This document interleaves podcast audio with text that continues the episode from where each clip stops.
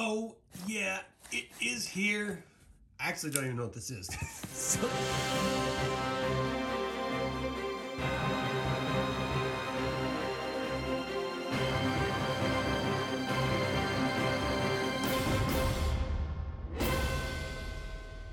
Let's find out together, shall we?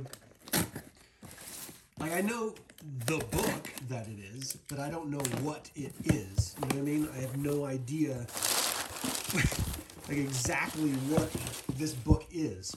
So, what I'm talking about is the recently released, practically complete Guide to Dragons.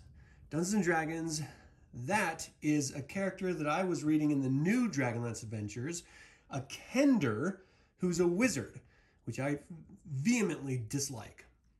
And that is a dragon. I don't know which dragon. a treasure trove of draconic details with tips on everything from fighting dragons to riding them. This illustrated volume showcases dragons as they appear in the worlds of Dungeons and Dragons, inspiring endless adventures in, in your imagination. A practically complete guide to dragons combines the best content from three classic bestsellers a practical guide to dragons, a practical guide to dragon riding, and a practical guide to dragon magic, and adds new lore about the dragons found in the world's greatest role playing game. So, those three are all Dragonlance novel or um, books. Ooh, ooh, ooh. Papa like.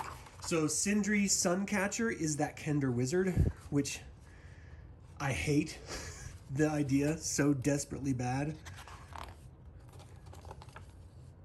And so we've got Sindri and then some of their teachers. There's Madoc, and I can't remember who that is. Basically, it's just the best of those other volumes in a new sort of skin. You know, different types of dragons and what they look like, languages of dragons, abilities.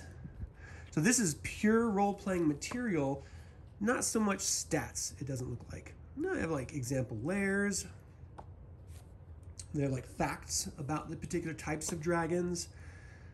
That's pretty cool. I actually don't mind that at all. That's kind of neat. All right, let's go back to the back. Take a look here.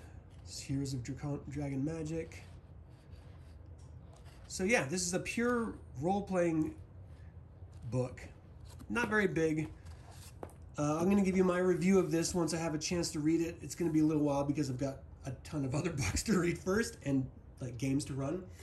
But I will be getting to this. So, have you guys read any of those other three Dragon books that were released under? Um, well, I think it was under Dungeons and Dragons, but really it was for Dragonlance, uh, the new tales or new stories or something like that. Do you mind Kender Wizards? Even though it completely breaks Dragonlance canon.